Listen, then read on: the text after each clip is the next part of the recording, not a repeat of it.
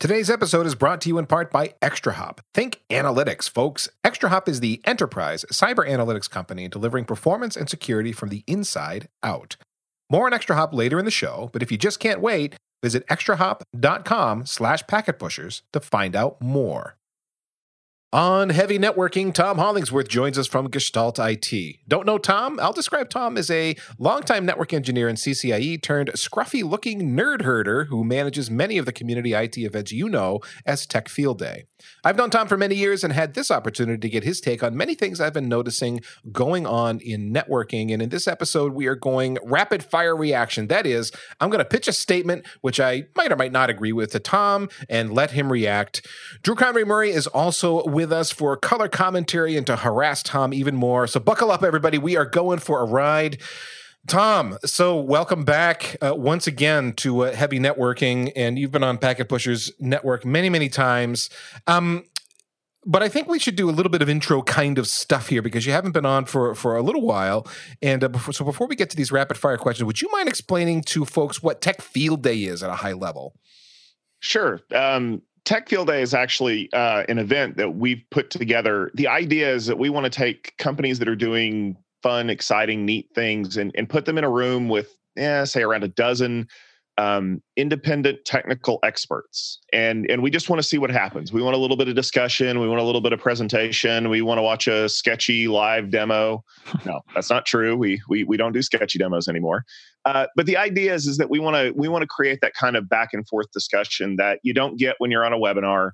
Uh, you don't get when you're just sitting there watching somebody give you the same marketing deck over and over again. We want to dig into topics. We want to understand how things work. We want to make people defend their decisions, kind of. Now, Tech Field Day is made up of uh, uh, uh of a delegation that's going to go to a particular event. Uh, Drew and I have both been delegates to Tech Field Day events. Greg uh, Ferro certainly has been.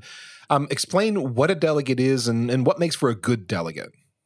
So, a delegate basically is someone in the community that stands for the community at an event. Because, as much as I'd like to invite 700 of my closest friends to fly out to Silicon Valley, um, hotels are not that cheap. But what we can do is we can have people in the room who stand for the other parts of the community. And, and back when I introduced the event, I, I mentioned independent technical experts. Uh, that's a terminology that we use to describe who the delegates are to people who might want to present. Um, they're all independent. So that means they don't walk into the room with an axe to grind or preconceived notions. Uh, also, they don't work for a company. So, unfortunately, if you work for Cisco or Dell or EMC, no matter how awesome you are, your objectivity will even be questioned if we know that you're not unobjective. So that's why we we settle on the independent folks, you know, like packet pushers and, and a lot of our other friends who work either for a reseller or just work for themselves. Um, then we have the technical aspect of it. So we invite people into the room who kind of understand the technology. And sometimes that causes some issues with people in the community because they're like, well, why can't I come? Like, um, you you haven't shown me that you know anything. Not that I don't believe that you're not smart, but when we start getting into these really crazy EVPN and BGP discussions, I want to know that the people who are around the table can ask good questions. Um, and that goes for all walks of life, whether it's storage or wireless or, or um, big data or virtualization. So, so, you've got some expectation that people have been uh, blogging or writing something that they've shared with the world to demonstrate that they've got the technical chops to keep up with the conversation. That's exactly right, and that's the third pillar of what uh, really makes a good delegate is a platform. Uh, we get a lot of people who submit their name into the delegate pool who don't have a Twitter account, who don't have a blog, uh, they don't have a podcast. Um, we appreciate their submissions, but part of the problem that we run into at the event is if you don't have a platform to tell people what you've learned, um, that makes it a little difficult for the companies to justify their investment. So, one of the things we look at is, you know, uh, are you a writer or a speaker or a podcaster? How often do you publish? What do you talk about? Um, there are some great people out there who have great blogs that don't write a single word of technical content. And so that's part of my job when I'm not on the road doing field day is I'm always looking for new folks to be a part of the event, but I'm also evaluating them. You know, do they write good technical content? Are they the kind of person that we want to have around the table engaging in these discussions? Now, I keep running into new blogs almost every week. There are people that are blogging, but maybe they just don't happen to be well known or haven't come across uh, the the attention of the world for whatever reason. Um, I so I know there's people out there that are that are writing. They just don't happen to be known to the community. So if people uh, seem to check all the boxes that you just described, and they're interested in being a Tech Field Day delegate, how do they come to your attention? How do they apply? Well, the fun fact is we actually have a Google form set up to do just that. So if you go to the website techfieldday.com, if you look up in the menu bar, there's a thing called delegates when you click on that link, there's a link, I think it's the third one down that says Become a Tech Field Day Delegate. And you just have to fill out the form. And the form is real easy. Tell us your name, your email address, uh, give us your blog, your Twitter handle, your LinkedIn. How did you hear about this? Do you know anybody else in the community? Because one of the things we also take into consideration is recommendations from people in the community. We we love to hear the kind of folks that you would like to see around the table. So Ethan, I know that you and Drew and Greg have always given us great recommendations and anybody else who's listening to this podcast who's been a former or potential field day delegate, don't be afraid to suggest somebody. You can even fill the form out for them. There's a button that says I filled this out for somebody else. And that gives you the the ability to say I believe in this person and I think they would be a good delegate for the event. Well, very cool, Tom. Thanks for the overview of Tech Field Day. Now I want to get into rapid fire questions. Um, I don't, I don't know how rapid fire this is actually going to be because some of these topics are going to take some some talking, but uh, but I want to fire a statement at you, Tom, and then you fire back with your thoughts. What do you? What's your opinion on the statement? And again, disclaimer to those of you listening: I may or may not agree with the statement I'm firing, but it reflects an opinion that's out there by some in the industry that I think is worth discussing. So, Tom, here we go. Number one: certifications are dying.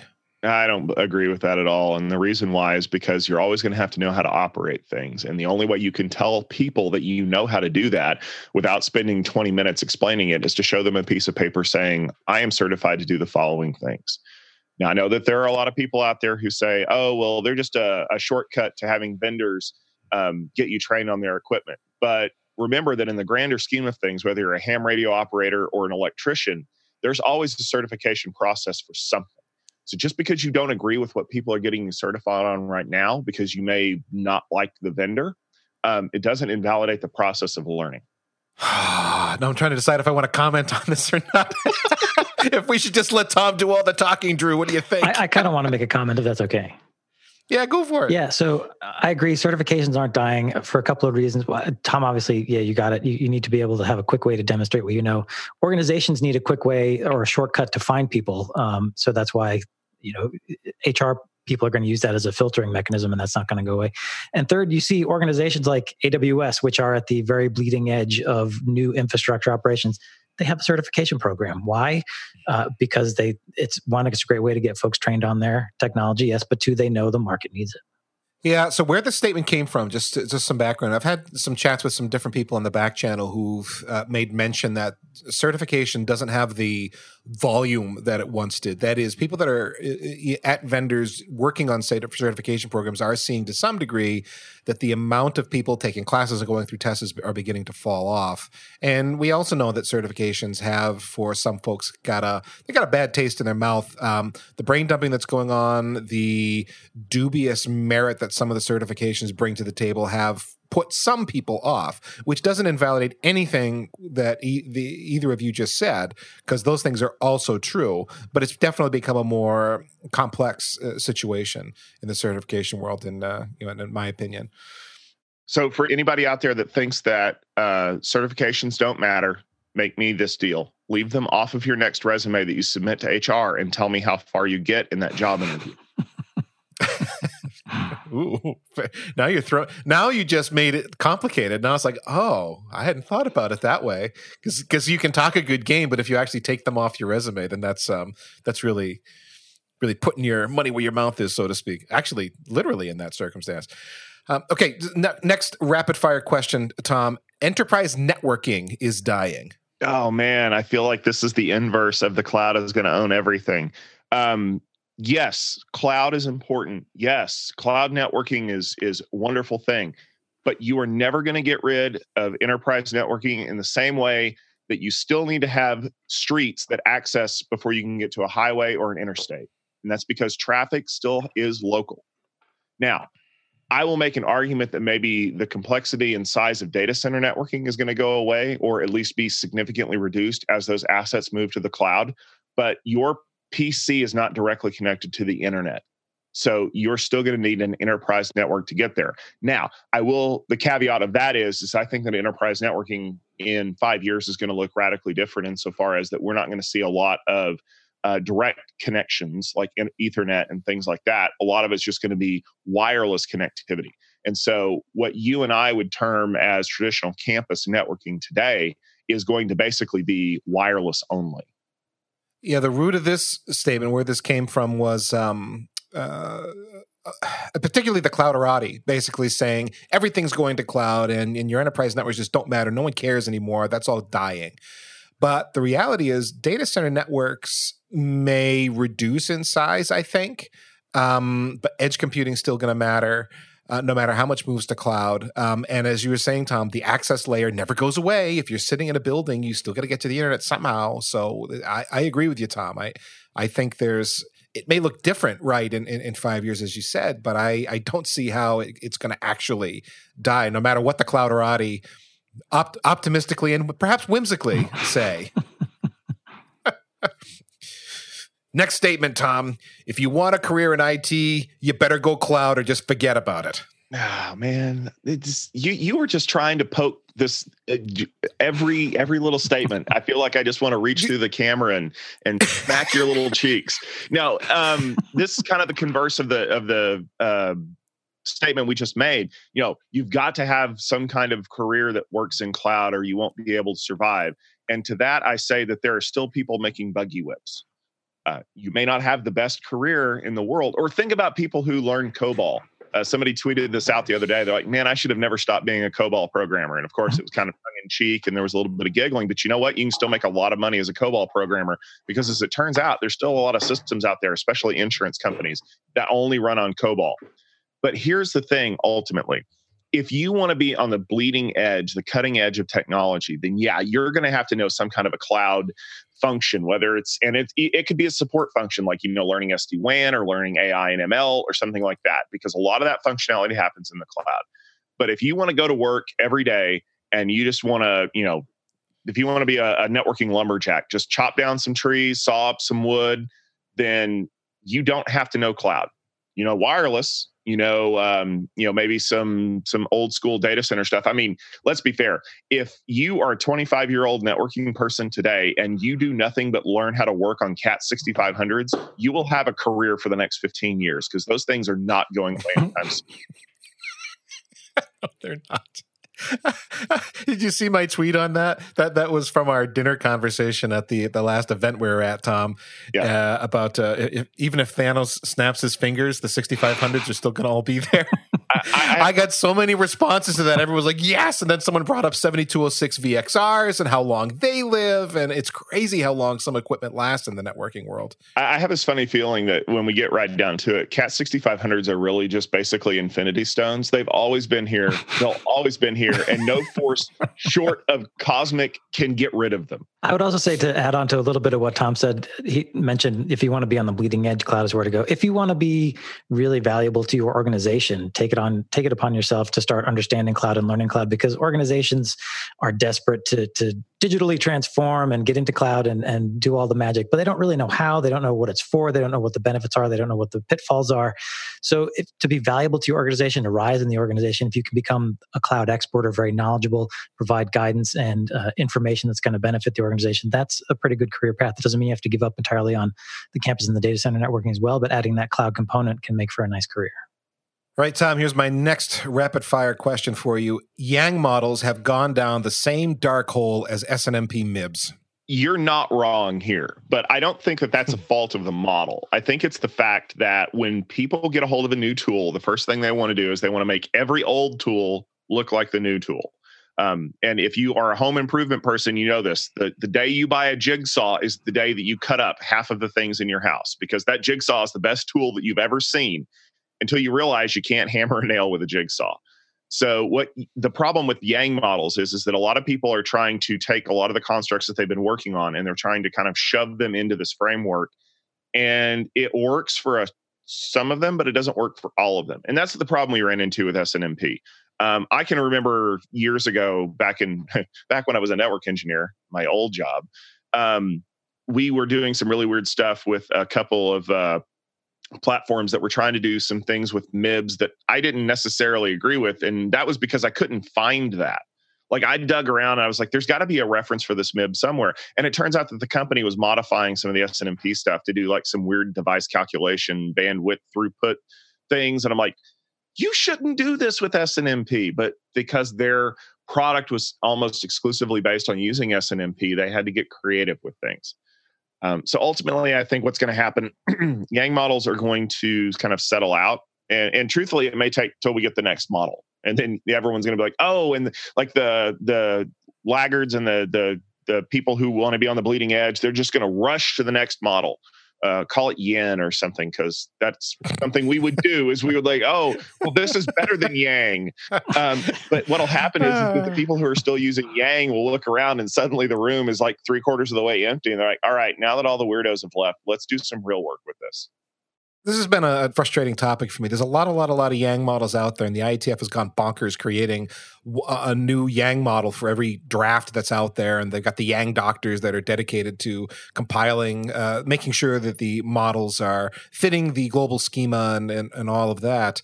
Um, but what we had with SNMP was just the the private part of the MIB tree was huge. You just explosion of all of these magical things that the vendors wanted to expose to you about their products uh, under these very obscure SNMP MIB OIDs. And so the problem was just trying to figure out what the heck the OID was that had the bit of information you wanted to pull, and then how to interpret the number because there was no.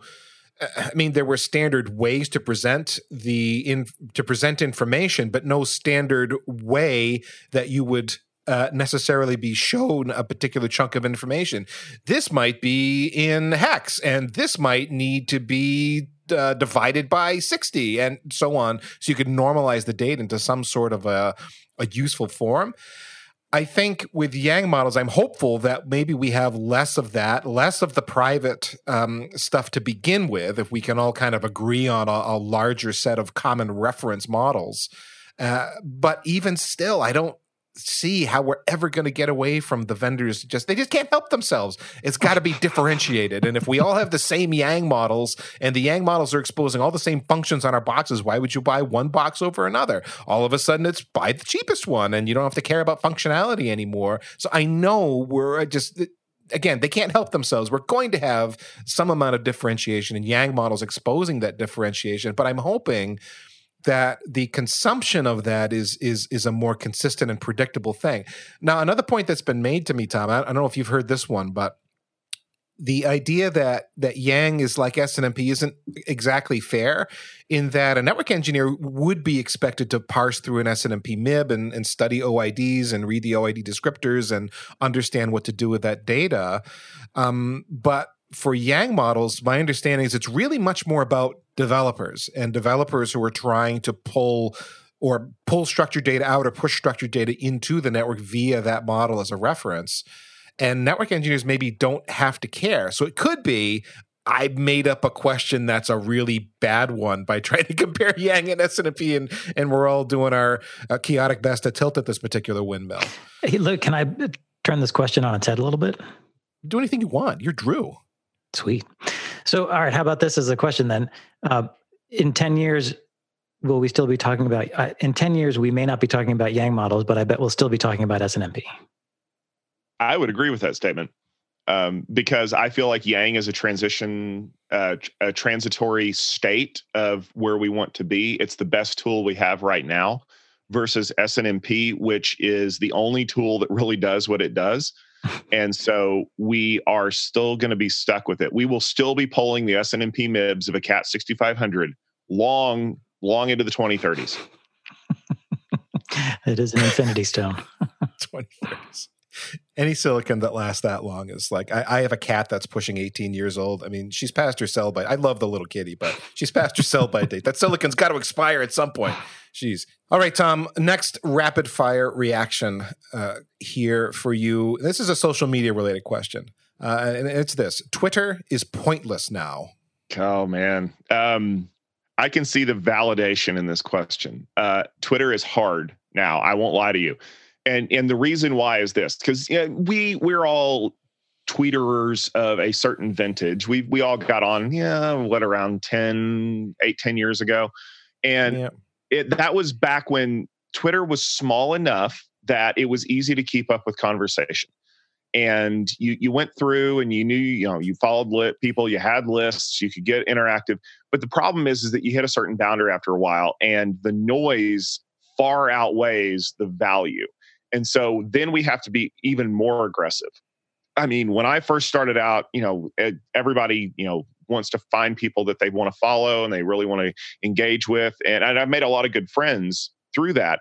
But I find now that so many people are using Twitter for, you know, branding exercises or to, you know, do a lot of other things. And, and honestly, as as people have started using it for things like politics and um, other kinds of non-civil arguments, it, it is is much easier for me to liberally use the mute button to remove noise and then i kind of feel guilty because i'm limiting the conversation and i think that ultimately that's what it comes down to is it's so hard to find people because you remember back in the day we we would come up with lists of people you know like here are the 18 people you need to follow on twitter if you want to learn about enterprise networking uh, I haven't seen one of those lists in a long time. And I think it's because a lot of the discourse has moved into more controllable areas like Slack channels, because there, you know, it's very easy to subscribe to channels as opposed to people. So if you know, mm. like like uh, I, I'm a good example of this. I don't post college football information on Twitter because the people who follow me on Twitter really don't care. I'll post it on Facebook. So if you're my friend, get ready to hear my opinion on, you know, why I think that, you know, this particular football team is going to win this year. Because I've chosen to segregate that. But there are a lot of people who don't do that. There are a lot of people that I follow for tech reasons that do nothing but post political content. And so, yeah, sometimes if you're on a rant this week, I'm sorry, buddy, but I'm going to have to shut you down for a couple days until I think that this is out of your system. Facebook. That's that. Uh, that's the data mining company, right? yeah, exactly. Um, there. imagine if it was like Google, but even more nefarious and less focused on ads. we'll be back to this podcast shortly, but we're going to talk about ExtraHop, a Packet Pusher sponsor, first.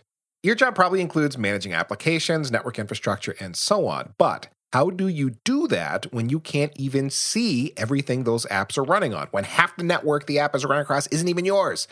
Add to that SDN changing things in automated ways that maybe feel out of your control, or devs and other business units firing up their own cloud instances and then expecting you to support it even though you've got zero instrumentation.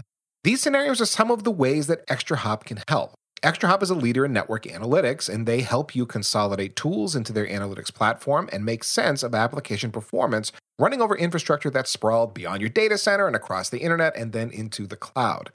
ExtraHop offers complete visibility and leverages machine learning to help you make sense of the mountain of metadata about your network, and in the end, you can make informed decisions about your IT stack and do it quickly. If you go to extrahop.com slash packetpushers, you can find out more about the ExtraHop performance platform. Once more, that is extrahop.com slash packetpushers. And now, back to the show. I think you made a, an interesting point when you said following people versus following channels. So, like you mentioned Slack, and right, there's a Packet Pushers audience Slack, for example, and the content in there it's all networking all the time with occasional diversions into other things that and if it if it is other things it almost always ends up in like the random channel or somewhere else. Because right you segregate those conversations by channel like we did back in the old IRC days if you remember that. Yeah. Um when you follow people right and people aren't on topic and they go all over the place and that that's I've been in I'm in the same boat Tom where certain people it's like on tw- I might be connected to them on Twitter. Maybe they're in a in one of the Twitter groups I've created, or uh, maybe I follow them. But then they go off on a political rant, and it's like I follow you because you're, you know, this cloud expert or a networking person, not because you have strong opinions about Donald Trump. So eh, mute, forget it. You're you're in rant mode, and I don't know that, and and I think I, I follow up with this other question for you, Tom. Do you think the tone of Twitter has changed. Yes, I absolutely think that the tone of Twitter has changed. Uh, but not just Twitter itself. I think the overall the tone of discourse has changed completely. It has gone from what I would consider to be more along the lines of polite disagreement to outright hostile war. Um, and that's on a variety of topics because yeah, there are a lot of polarizing topics. And and we, you know, being Gen X kids, we're told, you know, you never argue about politics or religion at the dinner table, or pretty much anywhere for that matter, because no matter what your opinion on things, someone is going to have a different opinion and they're going to feel very strongly about it. But I feel like that that has been elevated to a level that is uncomfortable. I mean, we we jokingly say, you know, uh, you know, OSPF versus ISIS is a religious war in networking because they're similar enough that they accomplish the same thing, but there are people who will defend each other's side to, well, their figurative death when it comes to people unfollowing them on Twitter. But that's the problem in a nutshell is that we've forgotten how to talk to other people in a way that both disagrees and respects them at the same time. Uh, I can listen to your argument. I can disagree with your argument, but I don't have to call you a self important jackhole when you get to the point that I don't agree with. You don't have to, Tom, but you do, and it hurts me deeply. I feel triggered and offended, and I would like to unsubscribe from this letter. All right, let's move to the next question, Tom. Uh, like the Earth is mostly harmless, the IETF is mostly useless. Yes, I, I, would agree with that. And here's the reason why one person can make a decision, but it takes a committee to really screw things up. Um, I like the idea in theory that we let everybody have a voice in what's going on and everybody gets to have their fun little discussions and arguments. And that's great. And eventually we're going to hammer out a solution that works. The problem is, is when you don't do a really good job of governing that group or making sure that they understand that there's a point to this and the point is not for you to grab the microphone and make yourself look like a hero um, you tend to get lost in the process and not the product um, this is a big problem i have because a friend of mine john hudson used to be an ietf track chair for uh, i believe it was trill um, and it was funny because he would tell me all the dirty little things that were going on behind the group. And he was like, you know, at one point, people just kind of aligned to derail the whole conversation, not because they didn't believe in the protocol, but because they didn't like Radia Perlman and they decided that she had overstepped her bounds by doing this and we're just gonna you know we're gonna lead a protest and we're gonna we're gonna get this thing shut down. And i'm like you've kind of lost the point of doing this. It's not that you want to be the guy who derailed trill or the person who decided that i got this whole thing thrown out because of whatever you're now kind of an impediment to progress and and i feel ultimately when you get a whole bunch of those people that are commu- that are part of the process they're there because they want to be noticed as opposed to get stuff done then your group has become mostly pointless. So it's time to um, you know thank everybody for their service send them back home and create you know ietf2 or something I think part of the other problem is aside from um, you know the the nature of standards bodies, the way they move slowly, the way they can uh, embody uh, personal grievances, is that the industry, uh, with the adoption of a lot of open source software and software in general, made code sort of the de facto standard in that you didn't have to wait for a blessing from a standards body to move forward something. You could mock it up, implement it, push it out, and see if it got uptake. And if it did, you kind of won. Yeah, and, and, but here's the other thing the flip side of that drew is when you get people who are involved in the standards process that don't like the idea of let's just make something that works and see who likes it um, you end up with um, 802.3 af which is essentially let's take what cisco did for power and do the exact opposite thing just to screw cisco. Right like i said there's that human aspect of it IETF is very public about their, um, you know, as a, as a core value they have is is the democratization of ideas. If there are competing ideas, they will support all of them. In other words, they're not going to pick sides and say just because these four encapsulation types are more or less the same, we aren't going to you know pick one and have that as the standard. We can have multiple standards and you know and so on. And so I, I mean I agree with what the the point both of you have made here, which is roughly governance is the problem. It's not that we don't need standards because we do. It's that the way the standards development organization, in, in the case of the IETF, is being governed these days, it's gotten really bogged down in, in politics and you know personal interests and egos and uh, complicates what we as consumers end up with for standards to choose from. Yeah, I think ultimately what you need to do is the next time that you think that the IETF's method of governance is effective, go home tonight and let your kids vote on what they want to have for dinner. And then try not to impose your parental prerogative to say, we cannot have cake for dinner. right. Every boy, every voice gets equally heard in that one, and that's tough. Yes. Uh, and Ethan, just props for the hitchhikers reference in that question. Oh, thank you very much. All right, Tom, next rapid fire reaction question. BGP is the kitchen sink of routing protocols, and that's bad. No, that's good. You wrote a routing protocol that's extensible. Congratulations, because you didn't get bogged down in the details. You built something that can be scalable. That's like saying a screwdriver is a bad tool because you can use it as a chisel. No, it's not. You're a bad person if all you use screwdrivers for is chisels um, that's that comes from the idea of people that are just getting fed up with people using BGP as a control protocol for other things. I apply, everything. Yeah, but but hey, if the shoe fits, wear it because you know what the other oppor- the other option is. Let's just rewrite a new routing protocol every time we need to do something a little bit different, and then you know the CCIE lab exam is going to be filled with 45 routing protocols instead of three. Uh, I, I think, of 45 extensions to BGP, you have to enable.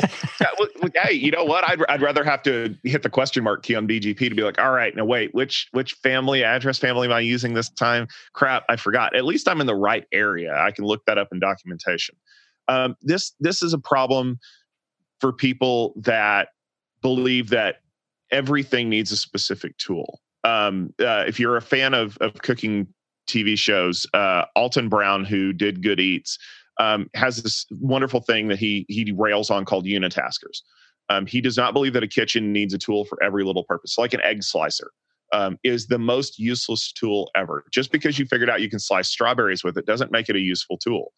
Um, whereas, you know, little other great things that have multiple purposes that can serve multiple functions, because people will call him out on it when he's like, you know, I, I got this thing and I'm, I'm going to use it. Like, oh, that looks like a unitasking tool. He goes, actually, no, it, it serves like 18 different purposes.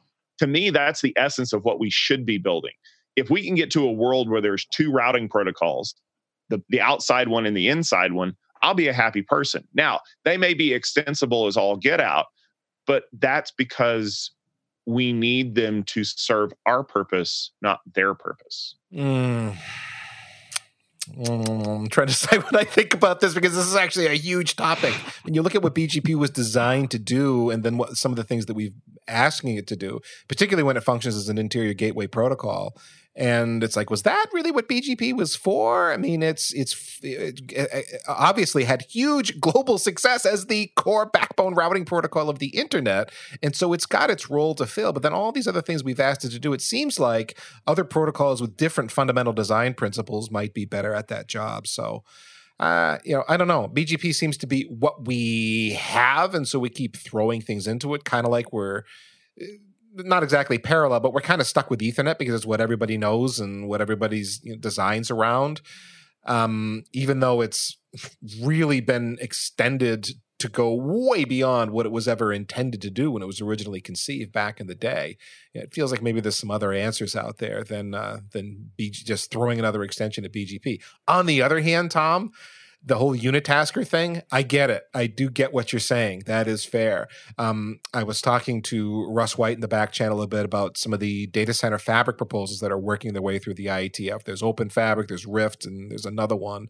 And those are unitaskers. They're very specific for data center fabrics, which is a problem most people don't actually have. So, do these protocols need to exist? Um, you know, on the other hand, we run BGP in the data center, and I've heard people go, "Yeah, you can do it," and it's actually kind of a stupid idea. You really don't want to do this most of the time. Um, there's it's very rare where this is a good fit. I'd rather see you use you know, something else, OSPF, ISIS. There, there's other, well, one of these new data center fabrics, perhaps that come up in the conversation as probably better fits than BGP in the data center for the most part. So it's I, it's a complicated conversation, I think. All right, Tom, next rapid fire reaction question. Products based on silicon photonics will never come to market. Somewhere, I think there's a Wall Street guy out here who's currently making a phone call based on what we're about to say. Um, I disagree with this, and the reason why is a couple years ago, um, Andy Bechtolsheim gave a great uh, talk at Networking Field Day about. Uh, I believe he was talking about 400 gig interfaces, and he basically said we're basic we're reaching the limit of what we can do with um, non-silicon photonics, so traditional photonics, because of heat. Um, we cannot dissipate heat off of an optic fast enough to make it go any faster. And I think ultimately, well, we'll look at what we've done with Moore's Law recently. You know, when we were noobling networkers, um, Moore's Law was the way and the light and the solution to all of our problems because we could just count on every 18 months processors getting twice as fast, right? And now even Intel is coming out and saying, yeah, Moore's Law is never going to stand up because we cannot make them any faster. And part of the reason why is heat, because it turns out the laws of physics can be bent and they can be severely bent for an expensive amount of money, but they cannot be broken. So these units are still going to generate heat. They're still going to be inefficient past a certain scale. And the only way to move past that is to move into a new field like silicon photonics because it changes the game enough that we can continue our you know rapid upward march of faster faster speeds without compromising what we would consider to be, you know, we wouldn't want to have to put a, a 78 pound copper heat sink on top of a an optic just to make it go at terabit speeds. I mean, we might because that would be fun to put that in the rack. Did Did you invest in a copper company and I didn't know about this? so so tom the the statement was actually uh, false as presented you know the way i wrote it was i said products based on silicon photonics will never come to market so there's a little more to the story um, you know one is it seems like we've been talking about silicon photonics forever and how they're going to enable uh, everything that you you were just talking about. Um, you know, faster speeds, dealing with heat, um, helping us deal with the laws of physics that we're running up against as we try to push faster, faster, faster uh, Ethernet speeds through through switches. Um, but in fact, there are some silicon photonics products that are that are out there. Maybe not in the way that we were, you know, thinking of, but there is some silicon photonics that has been productized, according to Cisco. Anyway, we just recorded a show with them this past week uh, talking about 400G. Mm-hmm. Uh, I don't, as of the, this recording, that show has not been published yet, but that'll be coming out soon. Um, and they mentioned in there, hey, silicon photonics products are out there, and, and Cisco, of course, has invested in a number of silicon photonics companies and/or bought them outright. Um, so it's not I it, it's not actually fair the statement that I made. Um, you know, uh, and the flip side of that is, yeah, silicon photonics is advancing, and it does appear to be that. Although we keep talking about it, we are going to see mainstream silicon photonics come to market at some point because we have to. It's it's the answer that's going to move us along to um, faster and faster speeds uh, or else we're going to be stuck with 50 and 100 gig lanes forever just trying to get to those faster speeds which is kind of a non-starter. That doesn't scale at some point. You know you, you gotta you gotta be able to push more data down a, a single line of fiber and then into uh, into that switch if you just begin to scale this out 5 10 and 20 years down the road. Okay tom next rapid fire reaction question. Vendor lock-in is the future because open source eh, too hard vendor lock-in is the future when you don't want to think for yourself. And yes, I just pissed a lot of you off. And uh, you, I was like, "Wow, you just threw down with that." Okay, let's see where this goes. If you have any complaints, please make sure to text them to at EC Banks on Twitter. Ultimately, explain is, yourself, sir. Yeah, explain yourself. Explain His DMs myself. are open. yeah. Um, the problem ultimately is open source is hard. I'm not going to get that wrong. You know, ever anybody who's ever worked on an open source project will agree. Because as it turns out, it's not the licensing model that's hard. It's the fact that you actually have to build the software yourself. And there are a lot of people out there that would prefer not to do that. And, and an analogy that I use is my lawn, which I'm currently looking out of my office window at and realizing it's dying. Um, I mow my lawn and people are like, well, I mow my lawn too. I'm like, yeah, but how many people do you know that don't? And they looked at the cost benefit analysis of how busy am I? How much is my time worth? And it is way cheaper for me to hire some neighborhood kid to come mow my lawn and let me move on with my day. But in the back of my mind, um, my dad always told me never pay anybody to do something you can do yourself. And to me, that should be like the standard of open source. Um, you build a thing and then you give it to the community, and you're like, hey, guys, gals, please, um, please come help me make this thing better. And there are a ton of great open source projects out there. And I am a huge supporter of people that are wanting to do open source. But I also don't turn around and crap all over people who are like, uh, that's hard and I don't know how to program. I'm going to go buy from a vendor. And anytime you buy from a vendor, you are risking vendor lock in. And that's even if you're using nothing but standards based protocols. And that's because every vendor is going to tweak a standard just a little bit to give you 5% faster performance or something like that, because that's how you differentiate and that's how you get business. So ultimately, I think open source will continue to grow. I think that open source is a huge boon for the vendor market because they can take elements of open source and use it to build new products.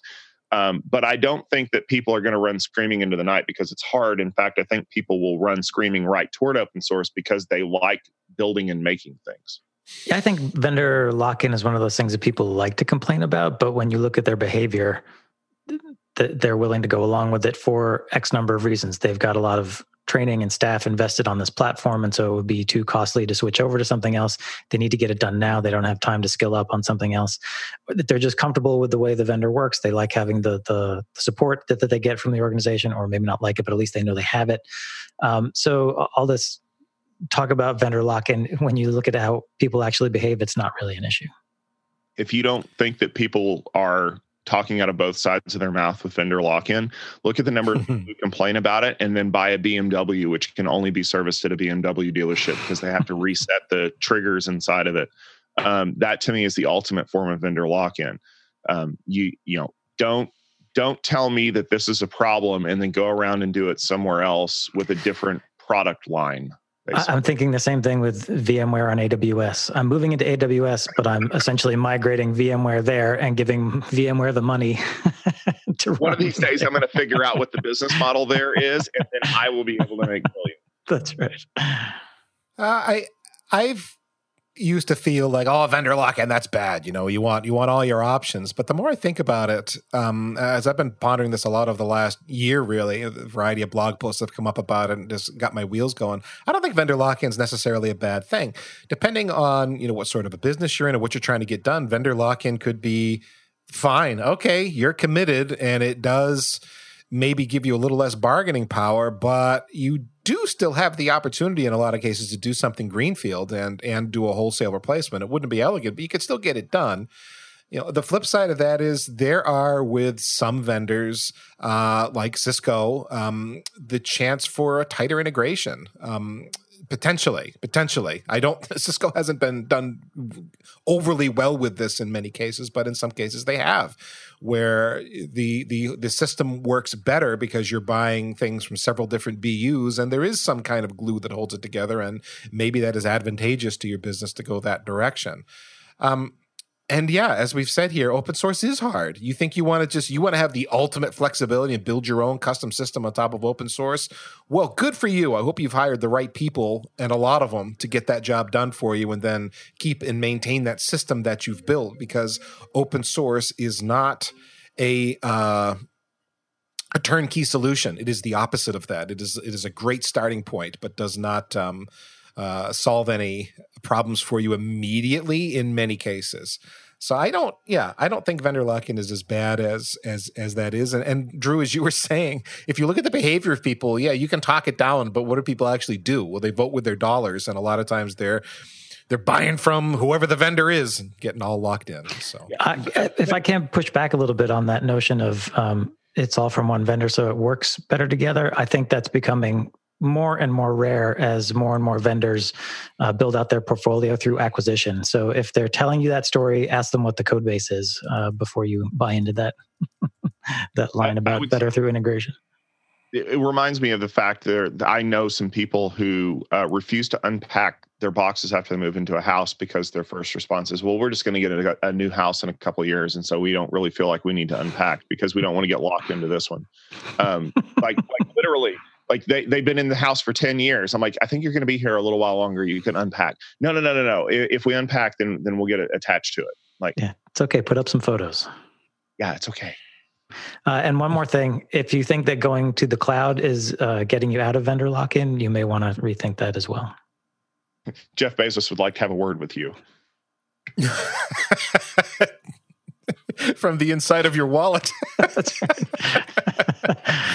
or from on top of his $10 billion rocket that he's building to go live on Mars.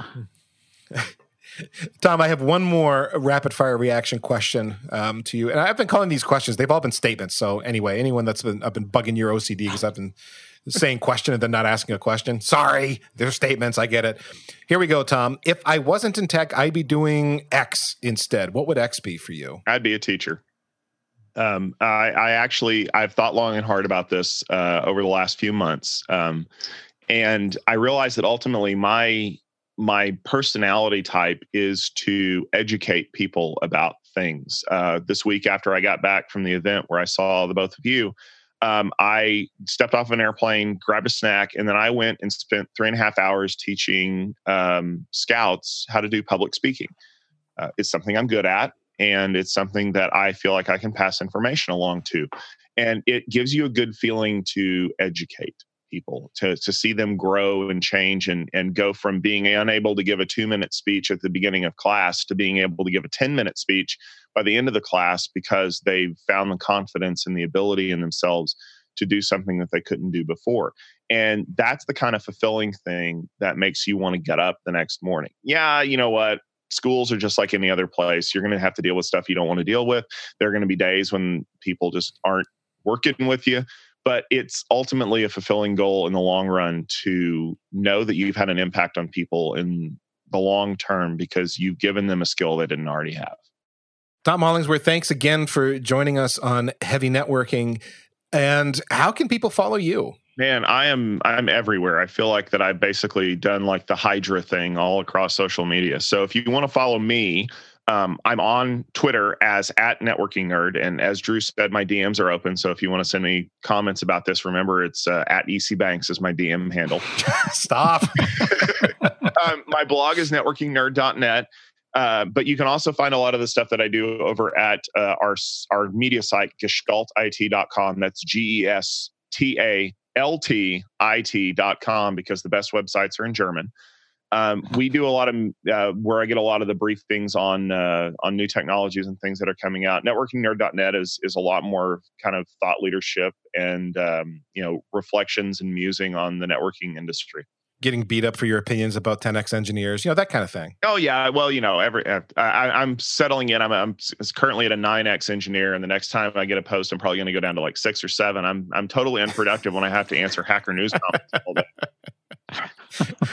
Uh, well, my thanks to you, Tom, for being our guest today, sharing your insights. And uh, those of you listening, remember that Tech Field Day has uh, there's hundreds of hardcore technical videos you can find on their YouTube channel. So if you want a deep dive on products from all kinds of vendors across the IT industry, not just networking, but storage and security and cloud and wireless and so on, uh, again, go go find the Tech Field Day channel on YouTube. Uh, visit techfieldday.com. You can find more information there. I'm Ethan Banks at EC Banks on Twitter.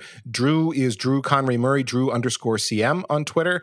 And for more of the un- uh, glorious, unabashed nerdery that is the Packet Pushers Podcast Network, visit packetpushers.net press all the buttons on our subscribe page and then sign up for our newsletter. We'd appreciate all those things. And last but not least, remember that too much networking would never be enough.